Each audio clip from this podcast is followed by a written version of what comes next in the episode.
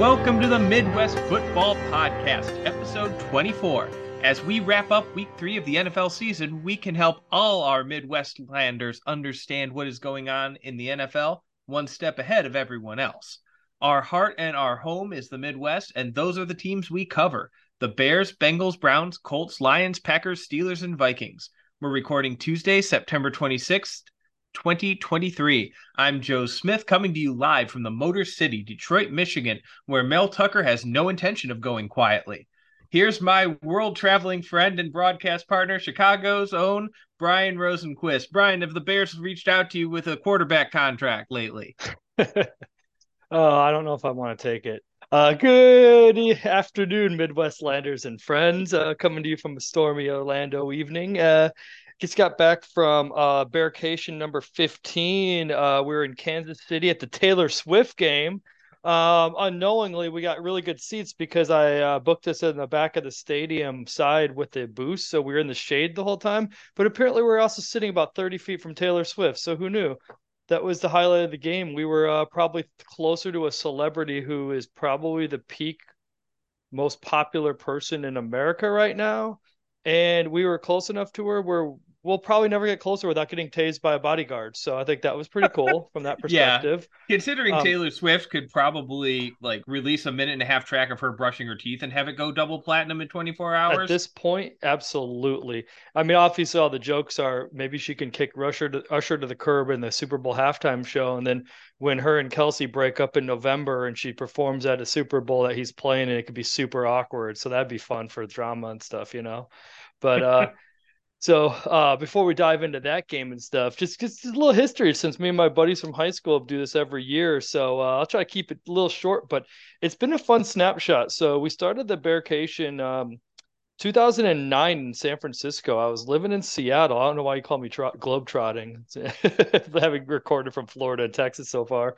Um, uh, I saw the the nine the Bears were playing the Niners in San Francisco, and I thought a lot of my buddies moved to the West Coast, like from uh, San Diego, San Francisco, L.A., even Portland and Seattle. And I said, "Hey, let's see how many guys on the West Coast we get together." San Francisco is kind of centrally located, and uh, and a couple of my buddies, uh, John and Sean, came out from Chicago, and I said to them, like, "Why are you guys flying all the way out to San Francisco? You can watch the Bears plays at home all the time." And they go, "Yeah, it'd be fun to see a new city." And that ended up being the smartest thing because that game was a 10 to 6 loss where Jay Cutler threw four ter- interceptions inside San Francisco territory. So you can imagine how infuriating that is when uh, you lose that game by four, including four shots into the end zone at the end of the game. I'm pretty. I can't remember if the last one was picked or if that basically was the fifth turnover in the in Niners territory. But the Bears easily should have won that game, and they didn't. Uh, the next year, um, I had moved from uh, Seattle to Charleston, South Carolina, and I saw the Bears were playing Miami. And uh, John and Sean were like, "Hey, I'll join you. Let's go to the game. That should be fun." And Bears beat uh, the Dolphins 16-0. And I always remember as the Brandon Marshall game because Brandon Marshall played for the uh, the Dolphins at the time because people forgot he started in Denver and got traded to the, the Dolphins before he was. I think he was most known to be a Bear. And the end of the game, it was a blowout. All the Dolphins fans were uh, heading out, and the Bears fans started mocking uh, the the Dolphins that were there, that whatever. And Brandon Marshall started talking back, but it was like funny because it was like really playful. And by the end of the fourth quarter, like Marshall was just going back and forth with all the Bears fans in the stands, like really playfully. And we all were just kind of like, we kind of started talking trash, but we kind of really like you. And I always remember it because we're like, I kind of like that guy. That'd be kind of fun if he played for Chicago and then he ended up being the greatest Bears receiver of all time a couple years later. So that was always a fun memory. And then um the uh the next year uh the three of us did New Orleans where um I always remember Jimmy Graham's breakout game, which was bittersweet because if you remember, he was on my uh, keeper league team for like seven years. This was one of his first major games, but of course it was against the Bears while I was in person. Yeah, that was um, Rosie's attempt at a Stump the Commissioner Award winner. I had heard of him, but he still got him. that was well the, the bittersweet part was uh Gronkowski was on my radar that year too and I was like I don't want to pick between two New England tight ends I'll just go with Graham he's say he's you know and then they, Gronk ended up being better but I had no regrets getting Jimmy Graham for like 7 years you know um but I always remember one of my buddies we leaving the stadium he was so disgusted he just took his Jay Cutler jersey off, which was probably $100, $200 at the time, and just threw it right in a garbage can outside of the Superdome as we were leaving. He was so pissed off at Cutler. Um, so that was another another pair, painful Bearcation memory. Uh, the fourth year we did Jacksonville, which was one of the coolest that I remember because we basically partied at my house. It was, it was my housewarming party because I just bought my first ever house. And this is when the Bearcation officially became a thing because we had our core three that had been to all of them, but now um, in addition to Sean, John, and I, uh, Phil, Toby, and Crispy started joining us, and we all flew into Charleston at my house, and then we had a little housewarming party, and then got rented a car, drove down the coast to the Jacksonville game, where the Bears proceeded to annihilate Jacksonville forty-one to three, which was cool. And then uh, year five was Washington. It was the first year we had the idea to get a Airbnb, which was really fun, which has really changed a lot of it. Um, I was I'll never forget losing. We were like we scored 41 points and lost, and we were just like, what the heck happened? I think that was year one of the Trestman era, where our offense was good and our defense was bad. That was Mel Tucker's first year as a Bears coordinator, giving up 45 points. And then we had the uh, New England game where we thought it was going to be Brady's last year, and I think that was nine years ago, and he finally retired. Um, that was a blowout and that was one of our most miserable in-game experiences between the weather and the uh, result. Um, year seven was San Diego, where the Bears actually won. Jay Cutler had a last-second comeback, and it was a record for attendance. We had ten guys come out for that Bearcation. Uh, then we had a Houston, Tampa, where we did a little deep sea fishing. Everyone got sick on the boat in Houston, so nobody wanted to do it again in Tampa. Tampa was another miserable one where it was a it was the Mike Glennon revenge game because he came over from Tampa only to help Tampa win and Jameis Winston's first start as a uh, the number one overall pick. And then Aaron uh, Arizona, where Rich Kid Rosen lost his first ever start against Chicago. Uh, the Rams was a very boring, forgettable game year 11. Titans was our COVID shortened year where four of us showed up. We didn't even actually go to the game. We just went there st- uh, and then locked ourselves in a in a um, Airbnb. We all drove to avoid traffic and stuff, you know, because it was 2020. Uh, Vegas was a great one. That was 13. Lucky number 13 for Jon Gruden because that was the week the emails broke and all the controversy Ooh, yeah. started coming out. So we'll never forget the Bears won that game.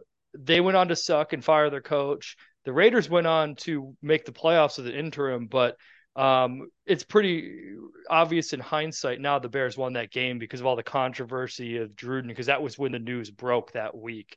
Uh, last year was Dallas, which was a lot of fun. The Bears kind of kept pace with them. It was fun to watch Fields, but the Bears defense sucked. That was when Fields still gave us hope. Now we don't have much. So obviously yesterday was our uh, our T Swizzle game and uh, 41 to 10 beatdown.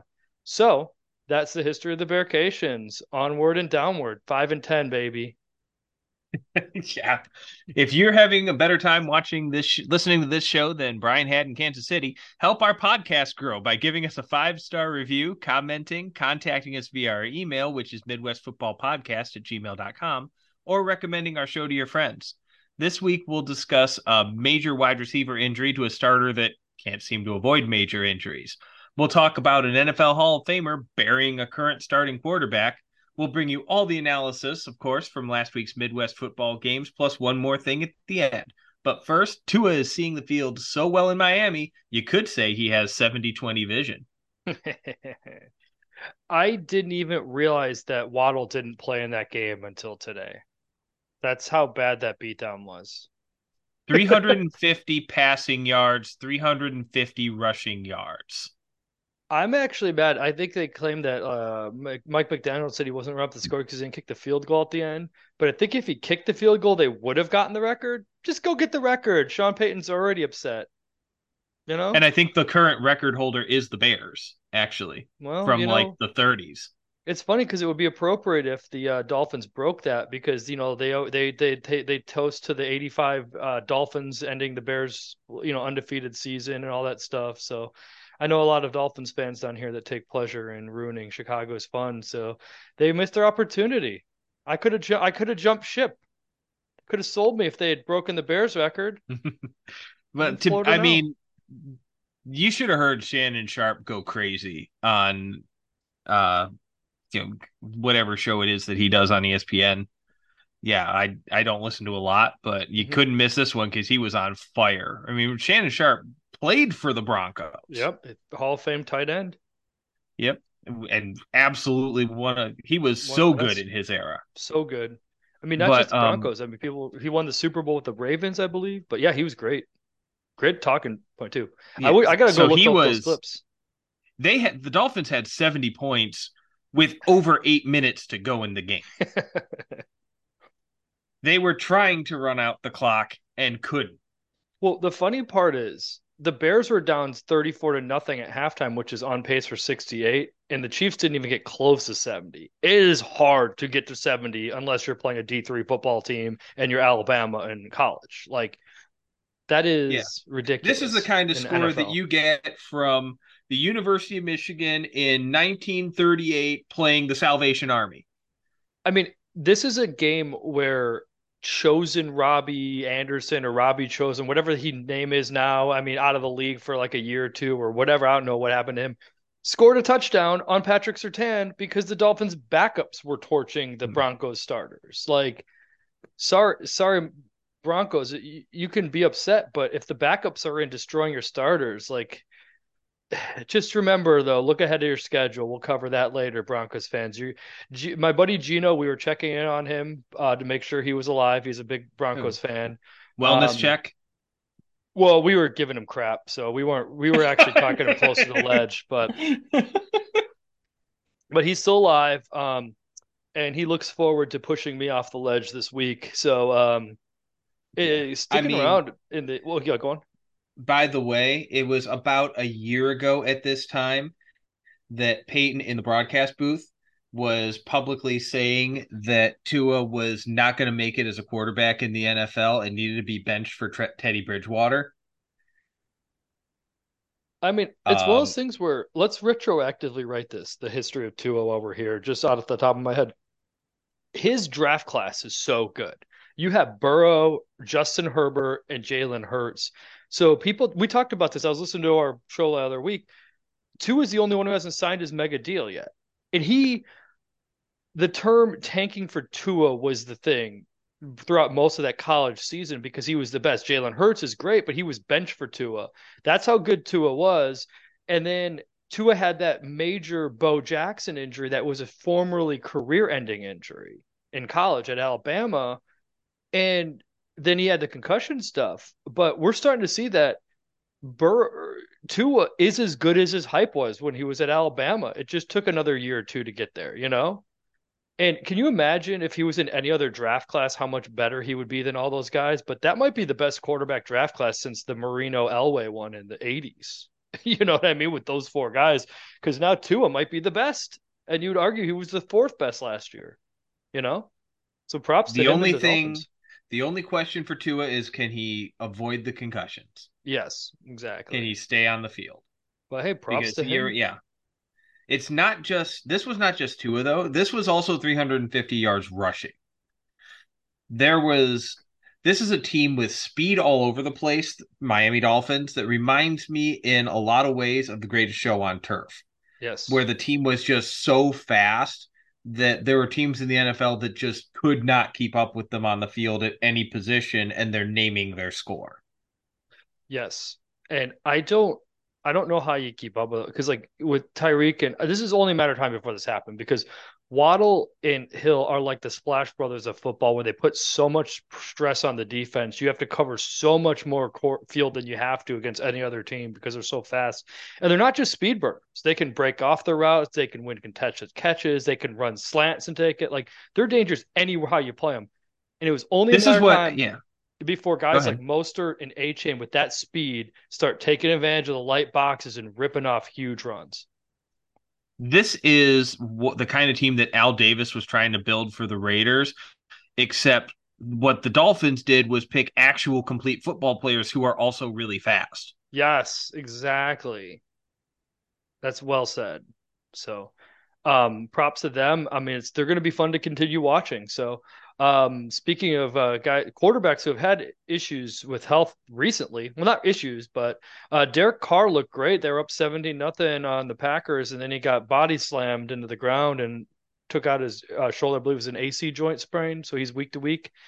And Jameson Winston came. Jameis Winston came in and uh, immediately went down 0 18 to the Packers. Although he did technically set up a game-winning field goal attempt that was missed.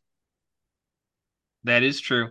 I mean, it this is bad news. It looks like Derek Carr is not I don't think is a great quarterback. I think he was being horribly overrated this this year, but he's a legitimate NFL starter. Jameis Winston is going to win you games with where he goes crazy, and he's going to lose you games where he throws four picks.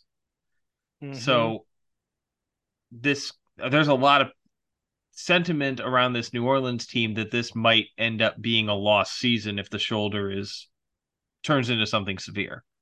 Well, it's a shame because I will say uh, I was always down on Carr. I thought he was very overrated because I look back on his career in the Vegas and he had two winning seasons out of nine, and they were very fluky.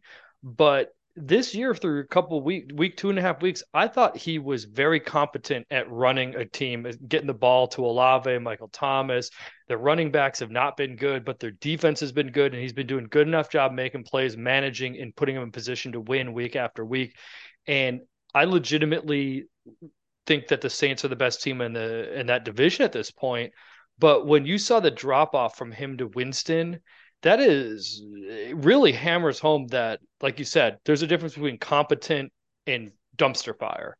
And um, I want to turn this around. Um, looking back on this now, the Packers lost to the Falcons. Were on their way to getting blown out by a Derek Carr led uh, Saints and beat the horrible, horrible Bears. Are the Packers even good? I actually thought they were a pretty good one and one last week, but now I'm kind of questioning them after they won. Like I had the exact opposite where they beat they lost to the Falcons last week and I thought they had a good game and they deserved to win. Now they lose to the Saints and I feel like they're a bad team now. Like is this am I wrong?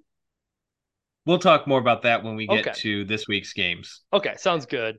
Um, we also wanted to touch on poor Mike Williams, who was in the middle of a monster game when he blew his knee again, that and is, is going to be out for the year. It's the most Mike Williams game ever. He put up like hundred yards, a couple scores, and then is out for the season. Like he's always been a scary best ball guy, but you never know when you play him. Um, it was confirmed to be an ACL, so he's out for the season. It was a weird thing where I read that he was going to be ready for the start of week one before I even read that he was out. so that was a weird uh, order of operations for the Twitter sphere, the X sphere. Whatever, or whatever they're calling it this week. Yeah, exactly. Uh, so get well soon, Mike Williams. But this means some serious opportunities for some young receivers to step up here. Mm-hmm. Meanwhile, in New York, Jets uh, quarterback Zach Wilson is causing everybody in the world to lose their mind, especially Jets fans. Starting with Joe Namath, their legendary quarterback who willed them to a win in Super Bowl three, who is saying, let me see if I can get the uh, some of the actual quotes up here. Uh, let's see here.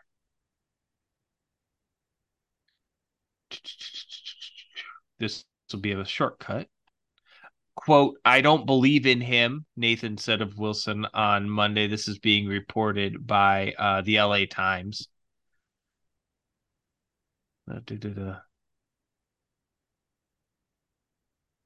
Quote, I know it's going to go on deaf ears and whatever, but what we see on a day in and day out basis is a young man who is uh, much improved from a year ago. This is Robert Saleh much more confident, you know, much more glowing terms. Nathan, poor uh, Joe Namath isn't buying it.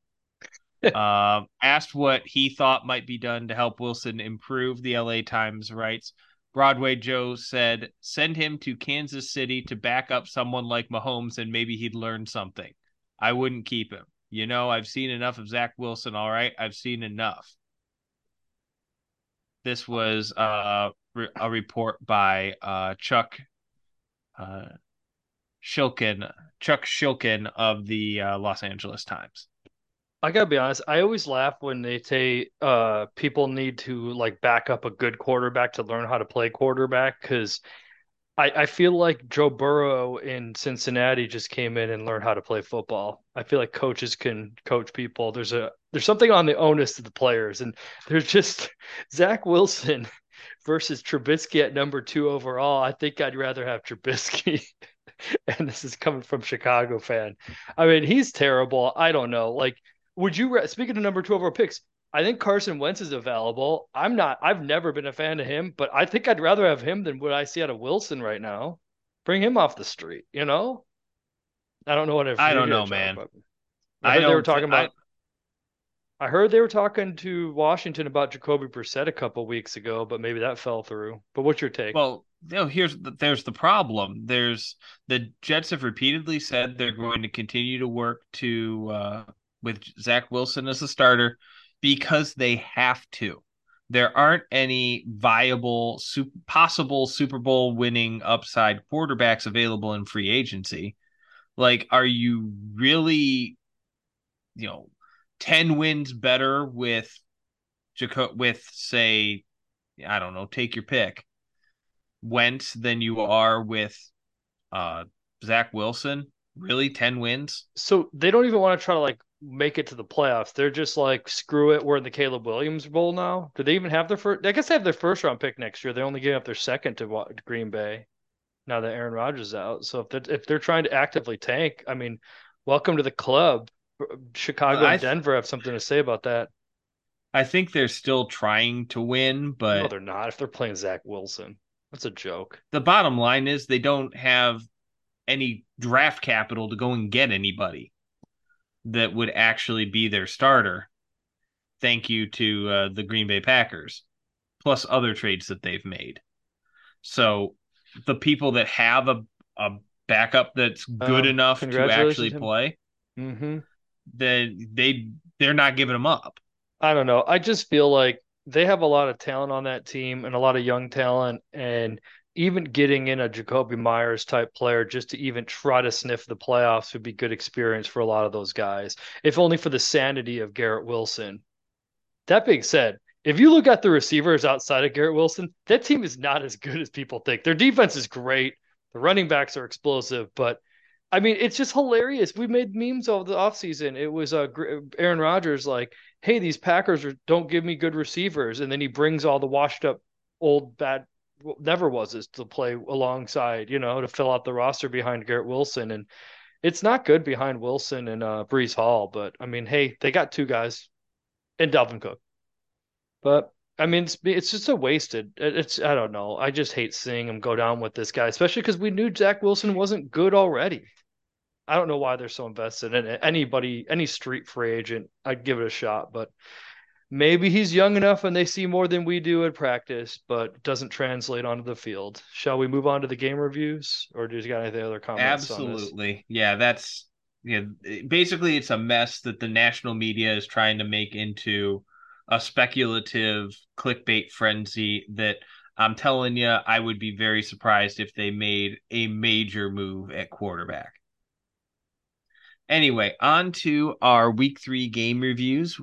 We're gonna start off with the early games here, with beginning with Titans and Browns. This was such a major Watson rebound, but he looked great. But the question is, was it more of a step forward for Watson, or was it more the Titans are awful against the pass? Yeah, so there's a result of 27 to 3 victory domination by the Browns. Um, I, I, think it was both. I mean, I, I kind of figured he'd do well against that pass funnel defense. Um, it was his highest graded um, P- uh, grade uh, game by PFF by over 10 points.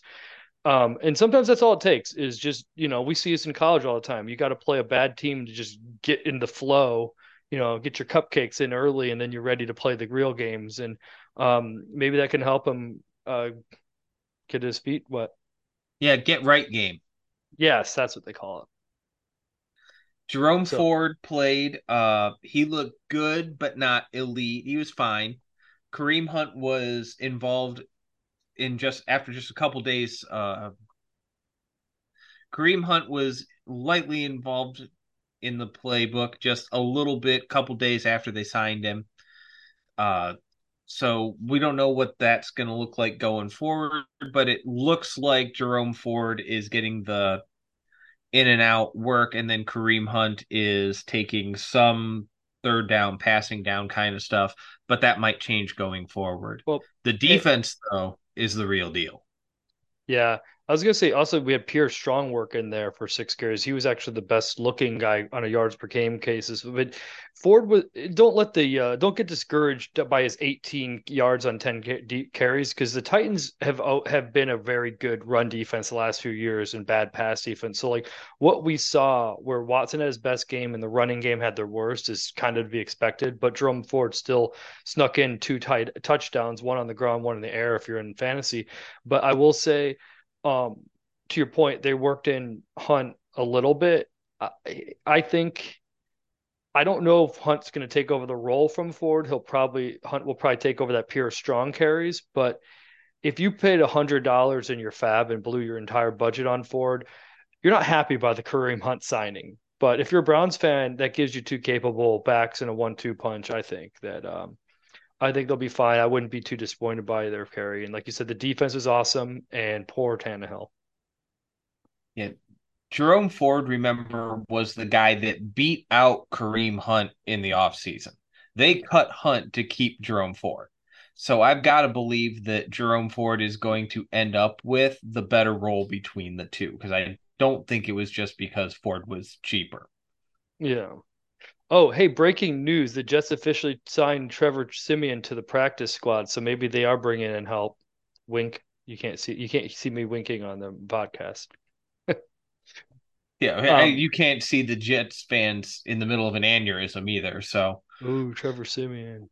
But uh yeah, so um yeah, so that's interesting. I I agree with you with the Jerome Ford. They chose Ford over Hunt uh months ago and I think we talked about this last week. It was kind of like Hunt would probably, I think we talked about before Hunt signed, and our thought was still that Ford would be the lead back, and Hunt will probably go back to his old role behind Ford instead of behind Chubb at this point. You know, but Chubb, they seem to give Ford more passing to sit down than they ever gave uh, Chubb. So um, I'm, I'm not, yeah.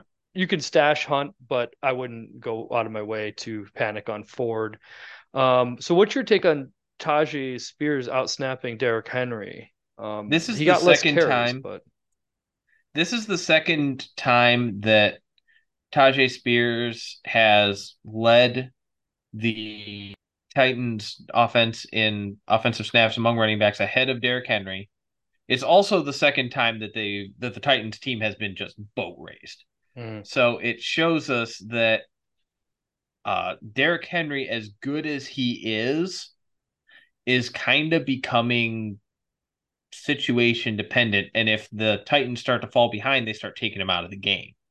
Maybe that's something that teams want to try and do. I mean, you always want to try and get ahead, but it might, it means that Derrick Henry is may, may not be getting enough carries to find hit the one that's the breakaway. I don't know. I, I agree. I think what you said right away was just game script because Tyjae Spears had all the all the targets. Derrick kind of had none. Um, I know last year we saw Henry getting more, but they didn't have a guy like Tyjae on the bench to get the third down passing role situation. So, but I think it is interesting to see because I think moving forward, Tyjae is young and explosive. Um, and Henry's, you know, he's been defying gravity for a couple years now. So who knows? Um, I still think the Titans are the best team in that division. Um, I think they had a really bad matchup. And the question will be, can Tannehill rebound after getting, you know, boat raced by one of the best uh, lines in football, as we talked about? You know, worry about Cleveland. Where if you're if you're if your team looks bad against the Cleveland or Niners front, or maybe the Philly or Pittsburgh fronts, I would not panic. I would not overreact to that. In fact, they might be buy lows. Based what about the Saints? I haven't followed them enough, but I think their defense is pretty good. But the selling point to the Saints defense was always their cupcake schedule early on. So we'll see. It'll be interesting. Uh, we can cover the Saints in the in the in the in the Packers review. But, Sounds um, good. On to the Lions, which uh, really showed up and showed out in this game. This was a defensive snuff out where the Lions only gave up about 200 total yards to the Atlanta Falcons. This game ended up being what I call a defensive blowout, which is to say it the margin never really gets out of control, but you never feel like one of the teams is in it. You just don't feel like the Falcons can move the ball, so it's not like you're ever worried. So I, I agree with you. Um, the Lions came in and just said, "Hey, you guys like to run the football, so we're gonna not let you run, and we're gonna dare uh, Desmond Ridder to beat us." And he got sacked seven times and couldn't hit the broadside of a barn. So um, unfortunately, if you're yeah. a Falcons fan, that's probably going to be the recipe you're going to see uh, going forward until Ridder proves he can be an NFL caliber quarterback. Yeah, even Seth is starting to get off of Ridder, and that was one of the biggest supporters that he had. Well, I mean, missing. uh You saw that pass, right? To the the one he whiffed on Pitts. Oh yeah! Oh my gosh! Oof. I Ridder it throwing like that, Ridder couldn't hit the ocean with a pass if he was sitting in a rowboat. That was brutal. Like, oh, I just feel bad for guys like London and Pitts at this point, but I've seen it for 100 years in Chicago. So it is what it is. Bijan's still their leading receiver with all the checkdowns and stuff. And uh, I mean, it's great news for the Lions. Their their defense looked great um, with basically only one and a half receivers. I mean, it was the St. Brown, Sun God, and Sam LaPorta show. LaPorta was legit. I think he might be a top six tight end right now, and and not even not even just fantasy football. I just think as an overall football player, I, tight end, I think he's been great. Um, I love it because I said at our draft he was my favorite tight end all around, including Dalton Kincaid. I thought he was a better blocker and he's already shown he's a really good asset. He's the second leading guy. He got 11 targets along with St. Brown in a league in a game where only four guys got targeted, where uh, Gibbs was one of them and Kalif Raymond was the, the other guy. Oh, they only Goff only targeted two receivers. What's your take on uh, Gibbs? More and more, the Lions are showing they made a colossal mistake not taking Jalen Carter because Jalen Carter looks like a possible future Hall of Famer. He leads the, the, league in pressures right now ahead of Aaron Donald. I mean, that's ridiculous. Yeah. So I don't know what they were doing. And Gibbs. They could have just bad. held on to Swift. There's no reason. Last year, last year last week I was a little rough on uh Gibbs because I was saying every or everything was to the outside. Some of that is on Gibbs because he is literally trying to outrun the entire defense to the outside on every play. Mm that might just take a little bit of time to get used to. He's only been in the NFL for three games, and the teams, even though he was SEC, there's still a little bit more speed in the NFL that he's got to get used to making a decisive cut and just taking the extra three yards instead of running 50 yards to try to make the house at every play. Yeah, um, I do have, want to address the the injuries that are continuing to pile up for the Lions. The Lions lost two more offensive tackles in this game, so they're down to Penei Sewell and their Decker's out. That the main swing backup's out. The backup to the backup is out. Uh, some guy that the local sports reporters had to Google. I mean, I, am not making that up. That's not a joke. They legitimately did not know who this guy is. It's Penei Sewell and like a homeless guy. I don't know what's going on. So, but then again, this team is very good when they don't beat themselves. What is aggravating to me as a Lions fan is I don't know when the next, you know, Dan Campbell is on something that he shouldn't be on game. And we make uh stupid decisions that cost us the game. Okay, I'm I I expect, I respect that we're going to have to live with that as a possibility with this team but that also means it's only a matter of time until that happens in the playoffs. So, what's your what's your take on how Goff looked in this game? Because we talked about Ridder, but what's your take on Goff? Because I mean, it was a beatdown, but it was mostly thought, on the defensive yeah, side. We saw a lot of Goff's limitations being exposed here. Not entirely his fault because Goff is one of those quarterbacks that can that has good raw skills and can give you excellent numbers if you just insulate him if you protect him and nurture him and coddle him, mm-hmm. if you surround him with studs and an elite offensive line and receivers all over the place, surround him with weapons. Well, that elite offensive line that was supposed to be the backbone of this team is now getting held together with spackle and duct tape. And all those receivers that we thought, well, one of them's on suspension and one and others are hurt. Amon-Ra's limping around with something to do with his toe or foot or ankle or whatever. They're not really saying. Still dropping 100 yards. And still dropping 100 yards because he is that good.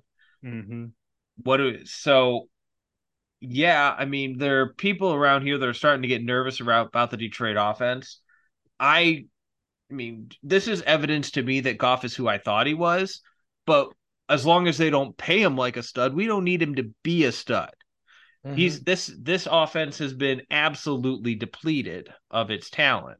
So the fact that we still had enough to win the game to me is promising, even though, yeah, Goff was kind of exposed. Not like Ridder was, but Goff was kind of exposed. And just to add to that, I think Josh Reynolds was hurt too. I mean, he was out there, but he was just yep. a decoy. He didn't even get a pass thrown his way. So yeah, he had some kind it's getting of brutal, and he had a great tissue. game last week. You know, so um, shall we move on to Packers Saints? Definitely. All right. So we talked a little bit about this earlier. Um, Packers are down 14, 17 to nothing. Um, Carr went down, and uh, but the Packers didn't have Aaron Jones or Christian Watson. And uh, I think Doubs got like 13 targets and like 70 yards and a touchdown.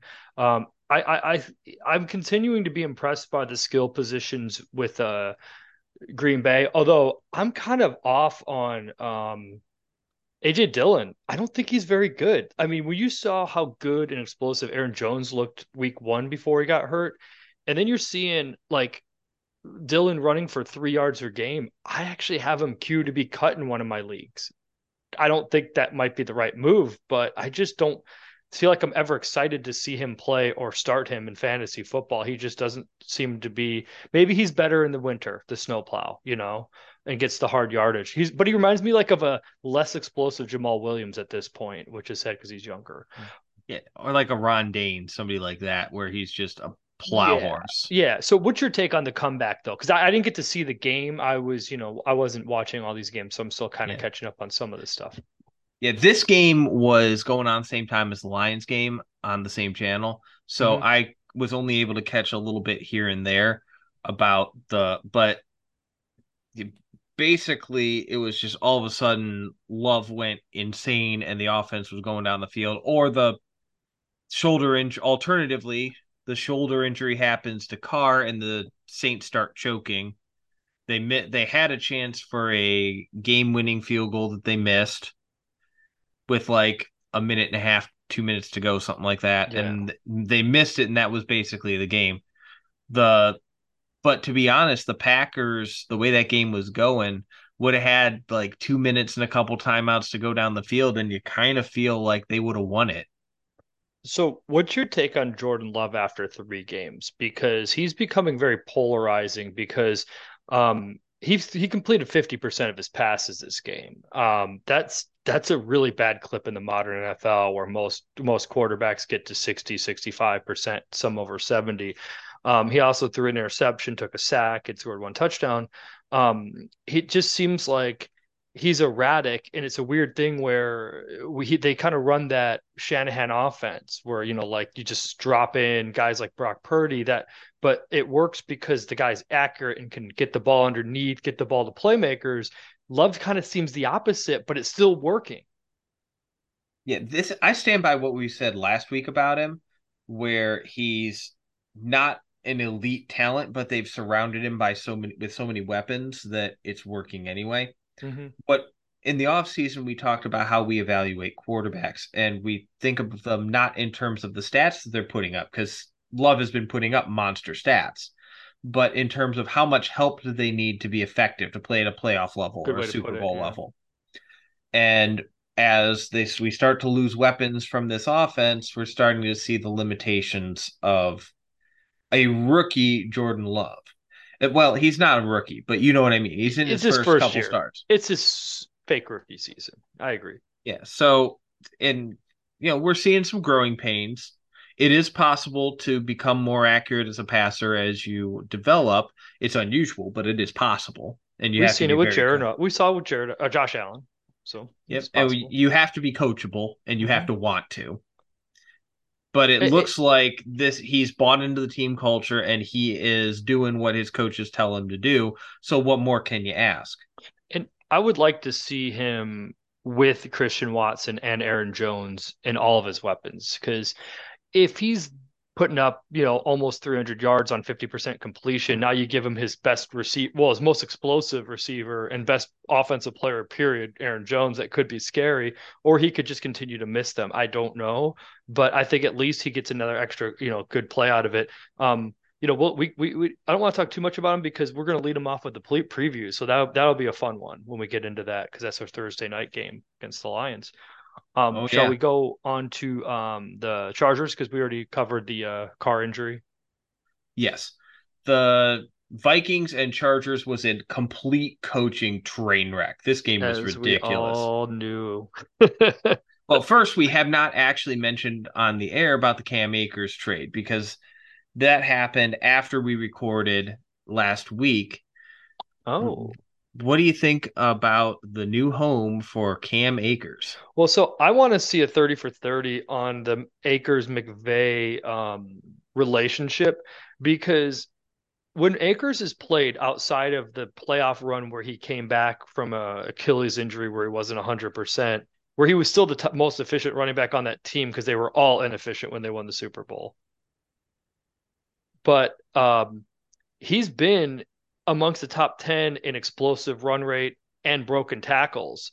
And McVay keeps burying him for random things. It's weird. It's just a weird thing to see a guy that's been that efficient not get get continually benched over and over again. Well, you could easily do a one hour 30 for 30 documentary on all the players that Sean McVay has scapegoated and run out of town on, especially on offense. Good point. I didn't think about over that. the last couple. He's one of those guys that, for whatever reason, his leadership style, negative energy, whatever, he's got to have a scapegoat that he can point to.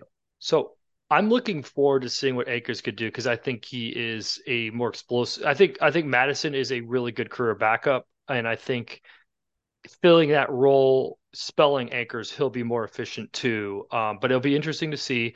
Um, I think Akers will get that chance because this reminds me similarly of when Goff was traded to uh, the Lions as an afterthought because Brad Holmes, that's your GM, I believe, right? That's his name. That's right.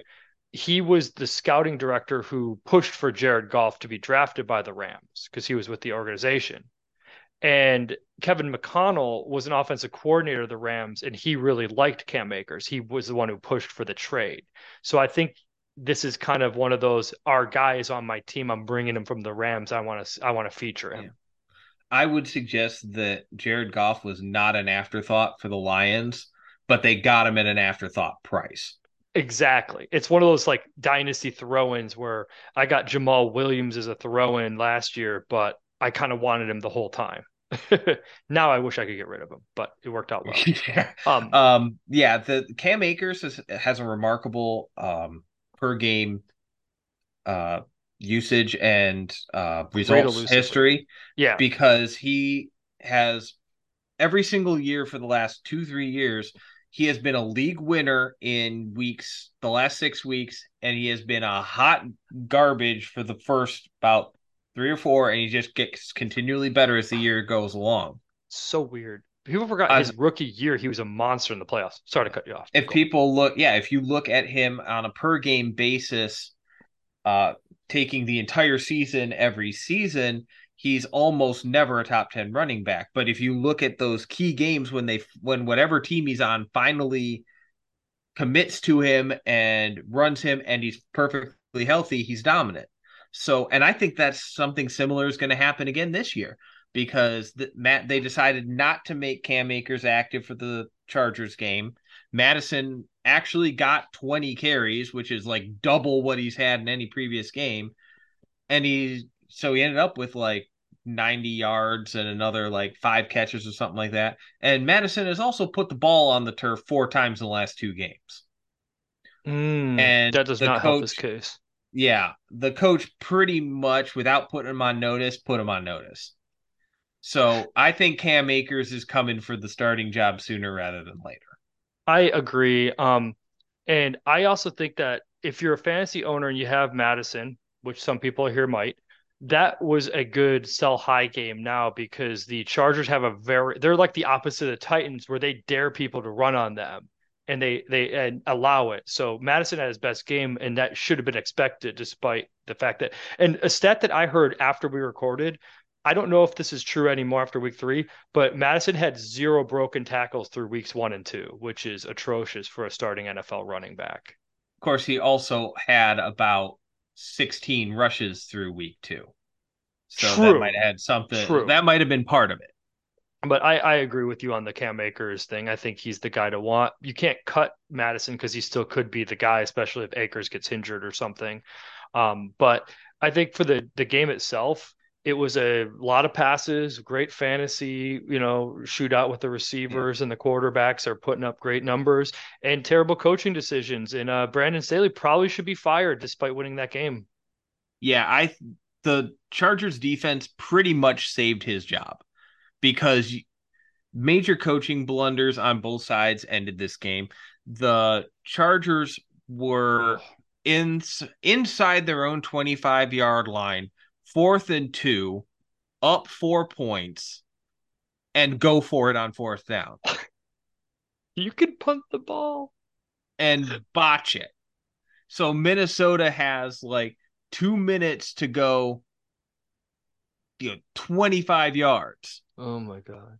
They get they needed like a third or fourth down conversion. I forget because I was watching this at and so the guy makes the diving catch inbounds and gets the first down and they're rushing up and it's a complete cluster and the this is in Minnesota the fans are screaming and going crazy they're showing Kirk Cousins with his hands over his helmet trying to cover the ear holes to hear what's going on they don't clock it at any point so people they're basically doing a scramble drill and Cousins throws it into traffic and it ends up intercepted after like a tip and a diving interception. I I know I predicted a tie based on the way that these teams are run, curse, whatever, coaching. But this is exactly what you'd expect. You just didn't know which way the result was going to go. Just blunder after blunder, and someone has to win. Like, oh, oh. I mean, Minnesota. I mean, hey, their their GM said he he wants to have a quarterback on a rookie contract, and uh, I mean, this last year, Kirk Cousins contract, and uh, he's 0 and 3. They're looking at getting one of the guys. There's like four or five uh, guys that are going to be out there. Maybe they're looking ahead to next year. I don't think they are. They, they shouldn't be. No. But we, I don't want to pile on they're Minnesota 0 3. This week. I did last. They're 0 3. That does not bode well for playoff chances. Agreed. Um, so you ready to move on to the the the Colts Bowl, yeah. Indianapolis versus or Baltimore versus former versus, Baltimore, old Colts versus new Colts. Yeah. So it's old, it's old Browns. Ooh. Yeah. Old, yeah, we're not. I'm not going to unpack that one. But okay. the bottom line is Minshew Magic rises again. Florida uh, man looked. I won't say incredible, but he was easily good enough to win that game. He changing types of quarterbacks, Josh Downs with Minshew is absolutely the number two option on this team. He Look looks good. he fantasy wise, unless you are full PPR, you want no piece of Josh Downs. But yeah, uh, I still saw he an, hasn't broken like 50 yards in a game, but he gets a lot of targets. Yeah, he's one of those 12 targets, nine catches, 50 yards kind of guys. You know, yeah, I chain mover. I will say this Fun fact: um, a lot of people faded Michael Pittman. He is the only receiver to have at least eight catches in every game this year, and and that's yeah. quarterback proof at this point. So props yeah. to Pittman. Yeah, he's showing he is a legit NFL starter, and he and in a relatively target funneled offense, he looks very very good. Mm-hmm. The the defense was really good. Baltimore, I was looking at the box score and I have absolutely no idea why, but Baltimore just bailed on an incredibly efficient run game.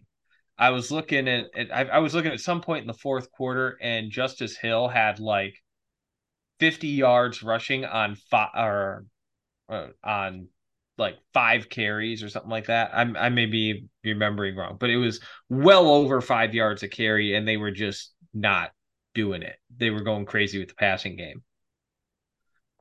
I it's one of my big pet peeves is when you see stuff like that where yeah, Gus Edwards 4.6 yards per carry. Uh, Lamar Jackson had over 100 yards. Uh, I guess Justin Hill didn't play. Look at the stats now. Melvin Gordon was the, the that's right. Hill was the one that was out. Yeah. So, but yeah, it, but like it, it was kind of my complaint last week when we complained about the Bears. Is the Ravens right now? They're trying to force a pass first um, team instead of just letting their pass run first quarterback naturally progress into a passer like Jalen Hurts and Josh Allen before them.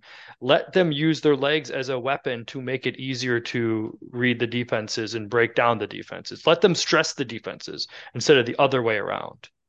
Rushing so, has always been about volume. Passing has always been about efficiency. And mm-hmm. and that and this and that seemed to turn it on its head. But hey, man, great win for the Lions, or sorry, the Lions, the Colts. And honestly, I got to be asked, I, I ask you a question. Um, after what we saw from Zack Moss weeks two and three, do you think that they should legitimately just trade Jonathan or Taylor at this point because they're getting really good running without their star? Sorry to, I know I say pay, I still pay say pay Jonathan Taylor, but there's so much bad blood. Let him go somewhere else and believe, they're doing fine without him, to be honest. Everybody believe, wins at that point. I believe that the relationship with Jonathan Taylor is fractured beyond repair. So I also believe that the only reason that he hasn't been traded so far is because the Colts know what they have and are demanding the moon and stars for him. I we mean, are we starting see... to hear rumors that this is that the price is coming down a little bit. I think the I think Zack Moss is really showing well in the fir- in the last two weeks. You know who's showing even better is the offensive line. Mm-hmm. They are playing. They're 2021. I mean, they were one of the best lines two years ago. They fell apart last year, and they are back, baby. And um, whether it's Richardson or Minshew out there, they look very capable. I'm actually not. I'm no longer excited just to watch them to see how Richardson does. I'm just excited to see them. They, they uh, the Jaguars got crushed. The the Texans look legit after after they lost to the Colts. Um, this could be a very fun division. I might back off on the Titans thing, not because I think the Jaguars are going to win. I just think it's an open division at this point now, don't you? we don't cover the Texans, but CJ Stroud's flinging the ball around. You know, the Colts. And, you uh, can uh, you can make a case that the Colts are the favorite in this division. I'm not sure I'd go that far yet. I think it's more wide open, like you're saying, but, but prove me wrong. We talked about this last week. That was my pick. One more thing. I want to see if the Colts defense is good. You point out they were really good. Their offensive line's really good those two things and their receivers are playing well, their running backs are playing well, and either quarterback's playing well, I think they might just be legitimately good. I think you were on this yep. before me. So yep. per- per- congratulations. Shane Steichen I... can coach. We've seen it before. Um, so um, yeah, I mean, if you're a betting man, maybe slide in your bets now to win that division because it's only going to get worse or worse odds, I should say. Shall we move on to sadder news in yeah. the division in, in our in our Midwest? So the can so Kansas City got right offensively with their get well game. Um commence rant. Who is the NFC or KC uh, offensive coordinator? Patrick Mahomes. Former Bears head coach Matt Nagy, who was fired and uh, burned in effigy a couple years ago for how bad he ran the team and the offense, and uh, that must have been very satisfying for him to drop 40 uh, 30 four at halftime on Chicago on his old team. Um, let's just say my favorite joke I heard was the Bears defense is so bad the FBI started investigating the defensive coordinator. We don't want to go down that route too hard, but they did he did resign in shame and got investigated. The Bears managed to get a hundred thousand dollars worth of equipment stolen at Soldier Field.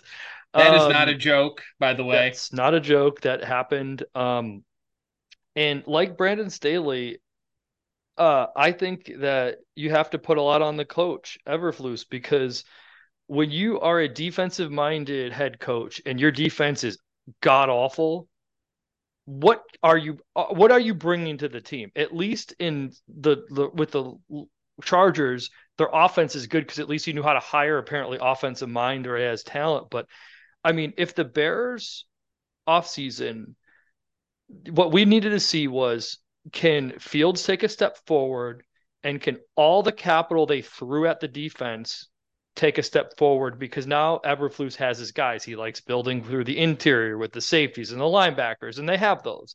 Um, and apparently, the defensive tackles without a pass rush on the outside.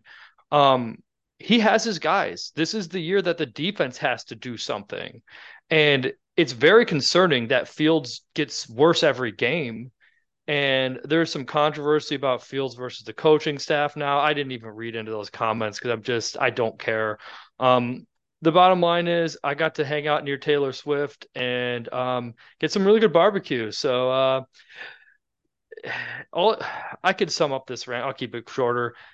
The Denver Broncos lost by 50 points last week and will be in Soldier Field as three point favorites. That's all you need to know about how bad the Bears are, or at least how bad everyone thinks they are. How are you, if you don't know the betting lines, home team gets three points. So that means that everybody thinks the Broncos are a six point better team than Chicago after losing by 50. If they played on a neutral field. On a neutral yeah. field. Like that's all you need to know. I mean, I don't know what else there's to talk about this. I'm at the point like like you after the Lions lost week two, like the the Bears have to do something to show me anything. Other than that, I mean, I'll watch them but I have no hope that anybody will be good. I don't care. Like Khalil Herbert, Roschon Johnson, DJ Moore, Fields, do something. Show me something. That's your job. You have to play your players. My, t- I got, I was watching this game on TV. This was the game in the Detroit area, and in the afternoon, and my immediate take was fire this coaching staff because this is as we've talked about before earlier in, and throughout this off season this Chicago Bears team has to run with volume in order to have any significant chance of success. And the defense has been was so bad. This the Bears play more zone defense than any team in the NFL. And this and Patrick Mahomes destroys zone defenses better than any team in the NFL. But somehow the Bears didn't move off of zone defenses until the first digit of the uh, Chiefs score was a four. I mean, so Mahomes wasn't even in the game anymore. I think they picked off his backup at some point, which set up the touchdown. So who cares? You know. Yeah, I mean, if you are that, you can't be that committed to zone when you know that you have no exterior pass rush to speak of or one guy. You also That's just have to mix things up. Flaw. That's just a fatal flaw. The whole the point of zone is to as a unless you're like the Steelers and you've got exotic blitzes coming from every direction. If you're playing a whole lot of zone, you need to be using it as a way to disguise coverage and bait into an interception where somebody thinks the guy's single cover and two guys converge what actually was is happening though when you've got no pressure is you're giving all of these receivers for Kansas City time and time and the zone has to continually expand to cover more and more area. And from that point on and eventually somebody's going to be standing around with nobody near him because you have the zone spread so thin you got guys covering grass. That needs to be addressed at a scheme level at a coaching level, and it's not. And it's so bad that the offense, I don't think, as it's constructed, has any chance to succeed. Well, to your point, the running game back. So you look at their uh, run game efficiency; it looked good when they had a chance to run. Um, and part of it is there's always a mix. Some quarter defense coordinators do like 30, 70 zone versus man or 50, 50 or whatever you can't just run out the same defense over and over again and expect the best quarterback in the NFL to not be able to pick it apart. This reminds me of like a reverse Matt Patricia where Eberflus is running a zone no matter what. Matt Patricia ran man to man no matter what, even if his cornerbacks needed it and they were outgunned severely. He just gave them no help and they got shredded. And it's the zone version of that. And maybe in general against like rookie quarterbacks, they keep it close because the safeties can keep them underneath. But like you said, it's a combination. You don't have pass rushers, and they actively avoided pass rushers other than a last second signing of Ngakoue. But one guy's not enough. You can scheme to slow down one guy. So um, moving on to yeah. the Sunday night game, onto the Pittsburgh Steelers versus the Raiders. From awful defensive coaching to great defensive coaching, the Steelers finally got back to being the Steelers in this game. It was also their first game that, against not an elite defensive front. That might have said something, had something to do with what was going on in this game. This was another one of those controlled blowouts, a defensive snuff out. Never felt the Raiders game. were in it. Yep even as uh, Davante Adams was going insane, yeah, he was the only one. They couldn't run the ball. The Steelers were they finally ditched their zone run concepts uh, in the middle of last game, and they went entirely with it, and it just looked like man mashing. They were opening up holes with double team blocks the way that they have for the last 60 years. Oh, so you mean they adjusted from game to game after stuff didn't work, unlike the Bears coaching staff? Weird yep. how it works and results in getting to two and one after that. Um, yeah, I mean they look great. I, I don't have much to say. It's the defense looking great and Adams still going off. Reminds me of those like NBA games where they're just like, we'll let the star player score 50 and he'll eventually get tired from shooting the ball. He won't be able to lift his shooting arm in the fourth quarter and beat us anymore. And and eventually, you know, Adams will be tired from catching so many passes and running around. He won't be able to move in the fourth quarter. I don't think that was a schematic. I think Adams is just that good. but uh, right, just cracked was, me up. You knew where it was going. I think there was that. What was that screen pass that they threw to where Davante Adams was in double coverage and he kind of alligator armed it because he didn't want to die. And not dying is good.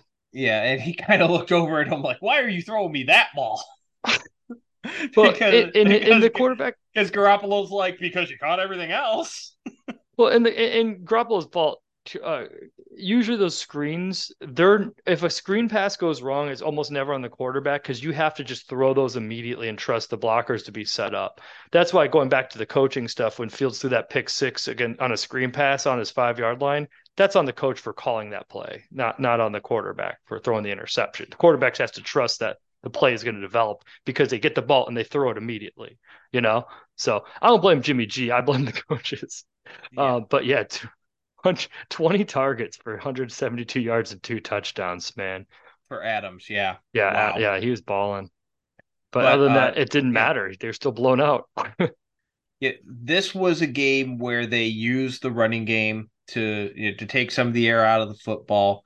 They had the ball at the end of the first half, and even no, and and kneel, knelt on the ball. I mean, it was total Steelers game. They asked less of Pickett. I gotta say, um, Mike Tomlin had one of the all-time coaching quotes, and I don't have it in front of me, so I'm paraphrasing here. But basically, when they were hearing the boos and the chance to fire Matt Canada, their offensive coordinator, Tomlin basically said, "Hey, it is our job as the coaches and players to entertain the fans. We want them to be fat and sassy. This is we want them to have to complain about, you know, things that we would. So let's go out there and we're going to get a win. And they did. Yep. So I got to give credit to Tomlin for getting keeping the noise out of the building, for changing the things that they needed to change, and coming out and beating a team that they needed to beat. And at the same time, you've looked at what happened on the other side with Josh McDaniels. The Please You've got McDaniels. This why wasn't he in the Chargers Vikings game? He went for a he will play goal. the Chargers twice this year. He went for a field goal inside the Steelers 10 yard line, down eight in the last four minutes. Oh, it was like with two minutes to play. Like it was even less than that. Like it's funny. I was just looking that up. I mean, that's that's like, like what? what are you doing? And sure enough, they never got the ball back. Let me see. That t that field goal went through the uprights with 225 on the clock. Oh man, it's so funny. I like it's he's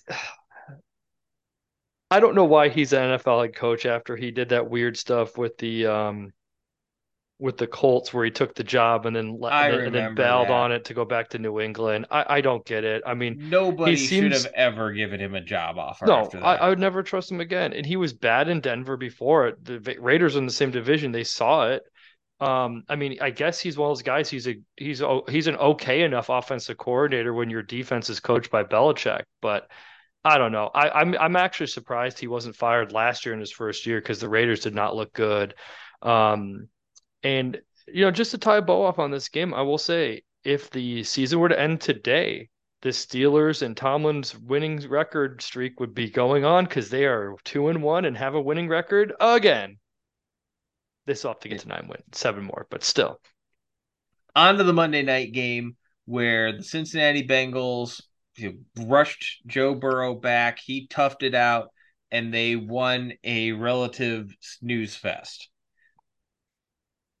I think it's funny. We both called Cincinnati to win this game, but I thought it was going to be a shootout because the Rams defense hadn't been good and their offense had been kicking and you know the Bengals pass defense hadn't been great and it ended up being just this weird just lopsided disjointed game but I think that was really good for Cincinnati because they just needed to win. They were 0-2 you know, um, Joe Burrow came into the game banged up. They kept showing signs of, you know, shots on the sideline between play, uh, between drives where he'd have that thing on his calf to keep him going, uh, to keep it warmed up so he doesn't pull it or anything. And, um, you know, just win, baby. You know, going back to the Raiders' old uh, head coach, um, uh, not own head coach owner uh, Al Davis. Um, and it was good to see Ja'Marr Chase finally do something for his fantasy owners, catching 12 balls for 141 yards. It was interesting because he did have the one big play, but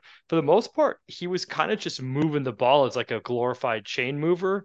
But it was good to see him get going because they needed that. And they needed just to get the win, whether it was ugly or not. Ugly wins still count. So, congratulations on that. Um, I feel bad for the owners of a lot of the Rams because they had all the hot uh, pickups in dynasty or in, in fantasy uh, that didn't quite come through. Although Atwell did catch a touchdown, he got one call back. This was kind of a weird game from a usage standpoint because you look at the Rams and they got way away from the running game. It was They- close the whole way. and they only and they only had 13 designed runs. No, 13 runs total because that 12. includes one Matt Stafford. Yeah, and two two of them were to run, and the receivers had two running.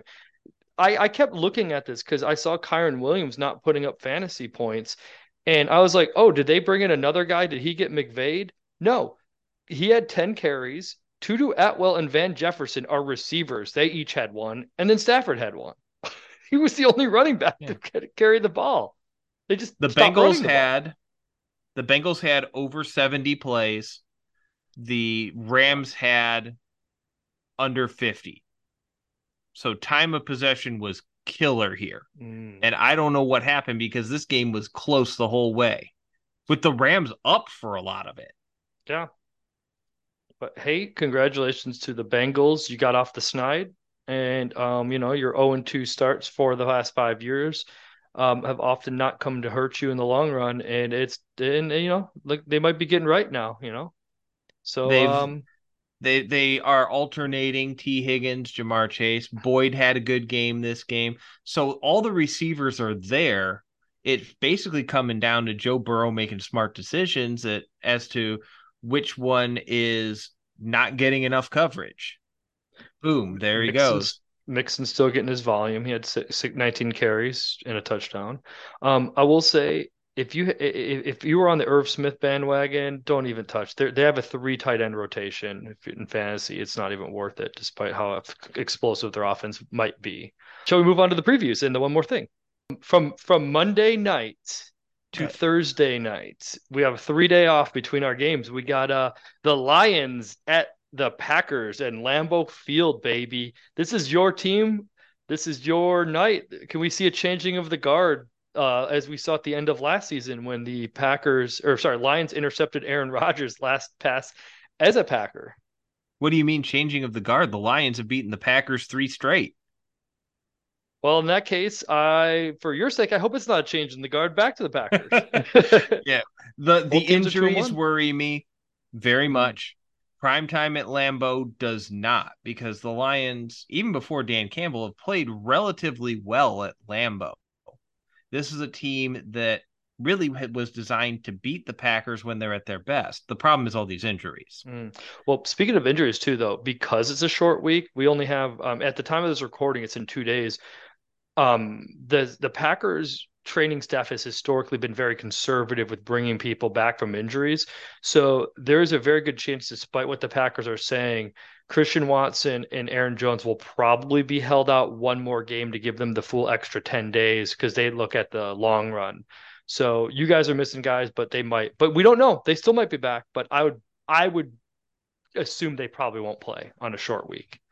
But that would be, be that would be uh, typical for the mo of the Packers. Yeah, yeah just based on their track record. Yeah. I but even both of these teams are banged up coming mm-hmm. into this game. I really feel like the Packers are probably going to come out ahead just because they're less banged up. But it basically comes down to can the Lions defensive front could do what do to the Packers what they just did to the Falcons. Because if that happens, the Lions have a shot in this game. Yes. Jared, Jared Goff has shown that he will find open guys somewhere, even if it's for seven, even if it's somebody, you know, on a three yard scrape route on third and 10, that's the guy that's getting the ball. They'll get yards. The question is, will they hold the Packers down long enough? Yeah. So I guess my one more thing is I want to see if um I want to see Jordan Love, and I want to I want to take careful look to see it how good he looks, and if it's more him because you know there's always a certain percentage of when an offensive passing game is going, who's doing the heavy lifting? Is it the receiver or the quarterback? A healthy team has both, like with Mahomes to Travis Kelce, But sometimes you have, you know, the receivers in Atlanta do all the work, and sometimes you have the quarterbacks do all the work. And right now it sounds to me like the playmakers are doing maybe 60 70% of the work and love is doing a good job good enough job getting it there. But i want to see it with my own eyes and really pay attention this week because i've been at games the last two weeks so i haven't been able to watch as much uh, football as i normally would like to. So we joke about in Bearcations we lost we watch less football because we're at a game. We can't watch all the other games as much you know? So i look forward to seeing this on thursday night. It should be a fun one. Good old good rivalry you know I think it's going to be think? the two teams that's going to decide the division. It's not the Bears or the Vikings. Who do you think's going to win? I'll take the Lions. I just think that um, they're just there. They just they they're they're still a young and upstart team, but they've kind of had a year of this last year where the Packers uh, tore it down and they're rebuilding it back up. So when you talk about like uh, teams, you know, like the on the timeline, I think they're not a full year behind the Lions, but they're just they're right there. It's you know what I mean? Yeah, I hear what you're saying. So I got on the to the Sunday games. What did you take? Sure. Uh, I think the Packers, just because okay. the the sheer number of injuries for the Lions scare me. Okay. The Bears and the Broncos. If somebody had a gun to your head and you had to bet one of these two games, are you taking the Bears plus three at home or are you taking the Jets plus nine and a half at home? Against the uh, Chiefs? Uh, I would definitely take neither to cover, or at least definitely not taking the Colts. The, I'm not taking the Jets to cover. Uh, not Zach Wilson. I'm. I hope the Bears do not play the Jets this year because that would be a catastrophe. Um, I, I think Roger Goodell is saying the same thing. Well, this is the, the, the joke is that this is a Sunday at 1 p.m. game, but it should be a Wednesday at 1 a.m. game, so nobody has to see it. Um, and I want to add too, we do have Sunday morning games. They're just in London. Um, the Oh, Falcons yeah. play the Jaguars um, in London, so at 9:30 a.m. Eastern time on ESPN. Um, in case just so you miss it, don't forget to set your lineups early. And, the annual um, Wembley game. uh, Jaguars have played two in a row in London, by the way. They actually are the winningest team in London history. Um, but yeah, so I don't know, man. I, I don't even know what to watch for anymore. Um, I want to watch to see if Sean Payton up and quits or if Matt Eberflus gets fired in the middle of the game. Like in the middle of the game, not after, in the middle of the game. I could see either of those situations happening. Um, me and my buddy Gino have a shot bet because we it's not really a shot bet. Whoever loses does a shot. Um, but it's not really a bet because the loser might drink himself to death anyways. It's one of those, you know, don't take a shot every time the Yeah. Bears blow blow coverage because you will die.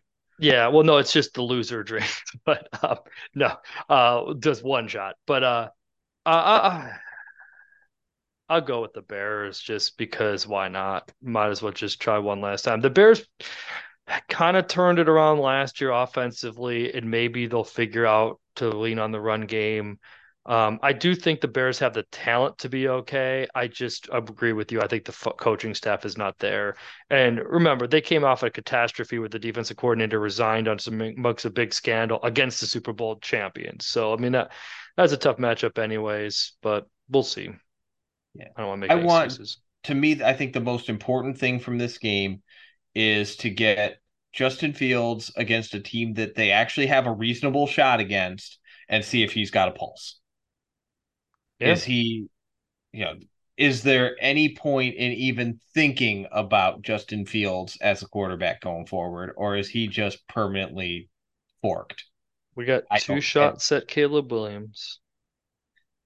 Go so- whoever's playing the Panthers. Moving onwards. Yeah, I'm, I'm, I think I'm gonna, I gotta take the Broncos until the Bears show me a sign of life because I this really is, this I'm gonna is a dead change. horse team.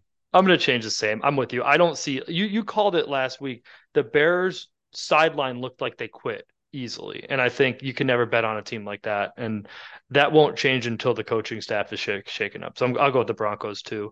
Um, Gotta have to a the co- gotta have a culture change. Yep. On to the the former Browns at the new Browns, uh, Ravens at Browns. Uh, what do you want? What's your one more thing for this game? Similar to last time, I'm I'm still seeing the Ravens as a legitimate defense with a legitimate team, legitimate playoff hopes. Gosh, Watson's got to do it again. He's got to show me that last week was not the fluke. And if we go right back to what we saw the first couple weeks from him, that's not going to bode well. So that would definitely be mine because the Titans have a good defense, but they're good against the run and not good against the pass. So we didn't we we learned enough to know that he can't he's not terrible, but we don't know if he's good. And I agree with that. So since you got that one, I'll just say I want to see if the Browns defense can continue to terrorize quarterbacks and uh, slow down Lamar this week, you know, and single-handedly will them to another win because uh, they're what two and one now, so they're doing good and this will be a great one. I mean, uh, Brown, uh, you know, this could decide the division as we keep talking about. But I mean, Steelers are two and one, Ravens two and one, Browns two and one. Bengals showed life. Let's go. Uh, I on to want the- to I want to pick the Ravens in this game because at least I wanted to at first because Harbaugh's a good coach. I gotta believe they're going to reevaluate what happened in the last game and come back harder with the Browns. But I just can't. I feel like the Browns are going to control the line of scrimmage when they're when the Ravens have the ball. And with what the Ravens do, that is going to be very difficult unless Lamar Jackson just goes insane. I think the Browns are going to win. I'm I'm gonna stick with my preseason, and I, I think that the Browns are a better team, and the Ravens show looked good for three weeks, two weeks, but they they started to show their uh, cracks, in my opinion, and I think that um, the Browns just have a better talent, and I think um, their their prime talent. The Ravens have a lot of older guys, and we're starting to see injuries underratedly build up for them. Speaking sticking into um, in the same division, um, the Bengals are at, at Tennessee playing uh, the Titans defense that made uh, Watson look good. So what I want to see is I want to see if Burrow can do more than just win a game and actually look like Joe Burrow throwing to Ja'Marr Chase against a pass funnel defense, and this is the time that he should go off for 400 yards, in my opinion. Yeah, this is good. Yeah, I think the Bengals are going to just carpet bomb the Titans. I don't think the Titans have any chance whatsoever of slowing down the Bengals offense unless the Bengals just brain cramp and decide they're going to run the ball 60 times or something. I just don't see it happening. What I'm so, looking for here is um is I want to see some of the uh defensive uh pass rushers get involved here for the Bengals in what's probably going to be a pin your ears back type of game and let's see what kind of pressure they can bring. Yeah, like Trey Hendricks and Sam Hubbard. Let's go. Oh yeah. So um moving up uh, staying within so the rams are uh, our honorary midwest team as they were on the road in cincinnati last week and they will be on the road in indianapolis this week so they probably won't even leave the state uh the, our area because they're going from ohio to indiana um what's one more thing that you want to see in this game uh well i am curious of what happens with the Rams usage, but we don't normally cover that team. We with did talk Colts, about that too. Yeah, I want. Uh, yeah, with the Colts, it's more along the lines of I want to continue to see the Colts offensive line up against Aaron Donald and that the name pass mm. rushers that are coming up against him. Let's see how good this Colts line really is. Because if they hold up against those guys, then you are going to you might start to see that line move for Colts to win the AFC South. Hey, let's be specific. Aaron Donald versus I think it's Quentin Johnston. The oh, best. Yeah. He was the best guard in football for like three years versus the best defensive player in football for the past three years. Um, let's go. Um, yeah, so I want to see um, continued. I want to see what happens with uh, the quarterback play. As always, if Anthony Richardson's back from his concussion, I want to see how he balls out. You know, I think it'll be fun. He's going to continue to be fun to watch. Um, and he might take steps backwards, but I think this is a winnable game, and the Colts could be three and one by the end of this. Um, I'm gonna. That being said, I'm gonna take McVay and the Rams. I think they're still frisky. They're well coached, um, and maybe me hating on the Colts will keep them winning. maybe I I do feel the Rams in a bounce back here, where they'll they'll reevaluate. The Colts are on a high, the Rams are on a low, and that they tend to level out in the NFL. Yeah. On to the Vikings and the Panthers in the battle of the basement. So, man alive. The the Vikings are a train wreck. I really want to see them sort out some sort of competent running game. It looked like they had it against a team that wanted to let them run last week. We'll see what happens against a bad Panthers team this week, but oh man, I really feel like the Vikings at some point they're going to have to steal one, but I think the Panthers, man, until the Vikings get it together, that they'll the Vikings are at a point where they'll beat themselves. I glad you said that because I think the loser of this gets the inside track for the number one overall pick. Poor Viking Panthers, they don't have their pick, but I think that this is one of those games where the Vikings will fall face first into a victory because they're going to do just enough to screw themselves out of a high, high high draft pick. I feel like the Bears do this all the time. The Vikings will probably do it, and that's it's going to be one of those things where the Vikings will win. They'll talk to them. They'll talk. They'll talk themselves into bouncing back the rest of the season, and then they'll ultimately look back onto this win as a game they should have lost. Um, because I think their offensive playmakers are so good that they can pass all over the uh, Panthers and as bad as the Vikings defense is, are you threatened by like former Viking in his revenge game, Adam Thielen and Hayden Hurst, you know, and Bryce Young hasn't looked good. Andy Dalton came in last week and was better than him, and he wasn't yeah. good either. Like Andy Dalton to Adam Thielen has been very good in the limited time that they've shown together. But I agree with what you're saying. Fundamentally, it's not, you know, the second coming of Montana to Rice either and I, I don't think either team is particularly well coached. It's a light version of the Chargers Vikings game, but I just don't think the Panthers have nearly the talent as the Chargers, and that's why I think the Vikings will still win regardless of their bad coaching and their decisions. Um, I what, what I want to see in this game, I I I jump to the pick before the one more thing. I want to see what they do with the running backs. Is this Cam Akers time, or are they going to keep riding with uh, Mattison? Good question. I I think I said what I thought on that particular question up top, but true. But that's yeah. just what I want to see. I want to see your question play out. You know. Yeah. All right. Our last game, all the early slates. We got the Steelers versus the CJ Stroud led tennis Houston Texans. Oh, I just want to see how uh see how rookie Stroud does against the Steelers front seven, who has been terrorizing t- guys. Uh, Stroud's been looking good for a rookie, but I don't think he's faced a front like the Steelers yet, and that's what I. He's going to be a hot plug and play start in in a lot of fantasy leagues this week, and I think a lot of people are going to be disappointed by it. And I don't think they should jump off the bandwagon if he struggles against the Steelers. Yeah, um, I yeah, I'm glad you mentioned that stuff because to your point, C.J. Stroud has been by far the best rookie quarterback. Not and, even close. Yeah, he's the one that looks like he might actually be legit because he's making guys in the wide receiver and tight end groups that people have to Google who they are. He's making them look good, and he's doing it with no run game because his entire offensive line is hurt. They didn't have Larry Tunsil last week. Yeah, it's uh, yeah, it's like it's like C.J. Stroud, a bunch of young, highly drafted receivers, and five wrestling jobbers that they dragged off the street to go fight the champion. Yep.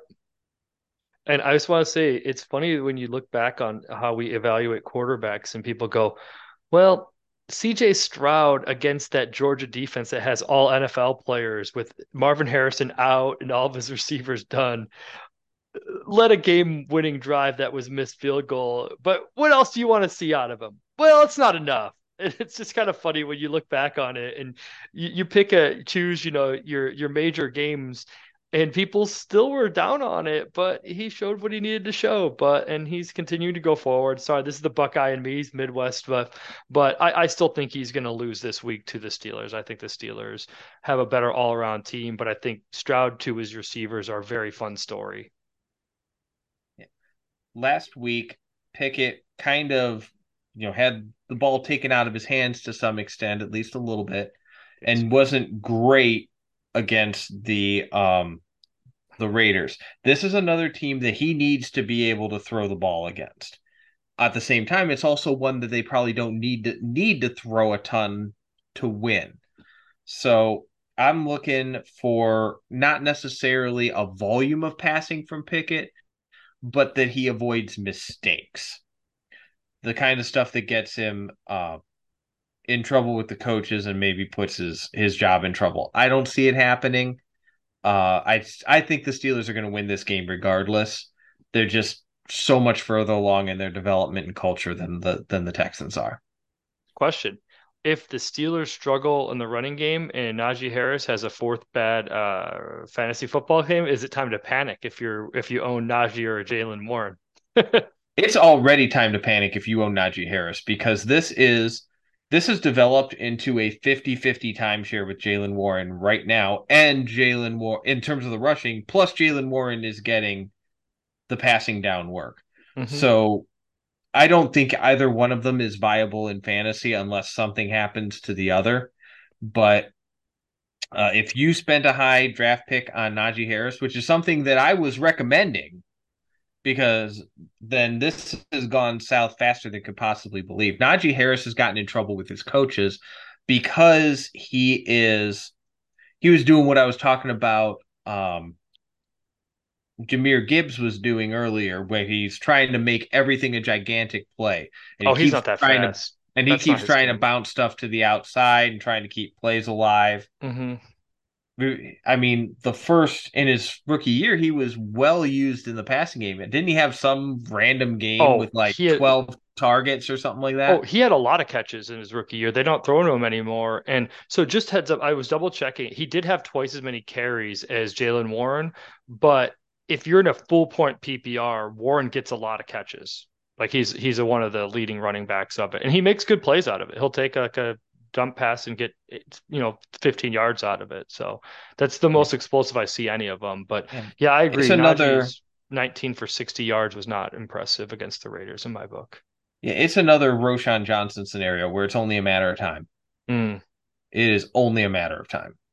Yeah.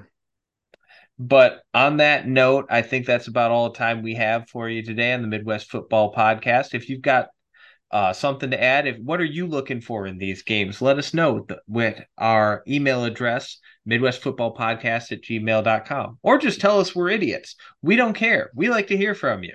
Thank you to all of our listeners for spending time with us this week. Thank you to our Raymond for our intro and outro. Thank you to Chris Brandley for our logos but we are taking it to the locker room for another week. We will come back next week for episode 25 already. And when that happens, we will see you later. I miss you already.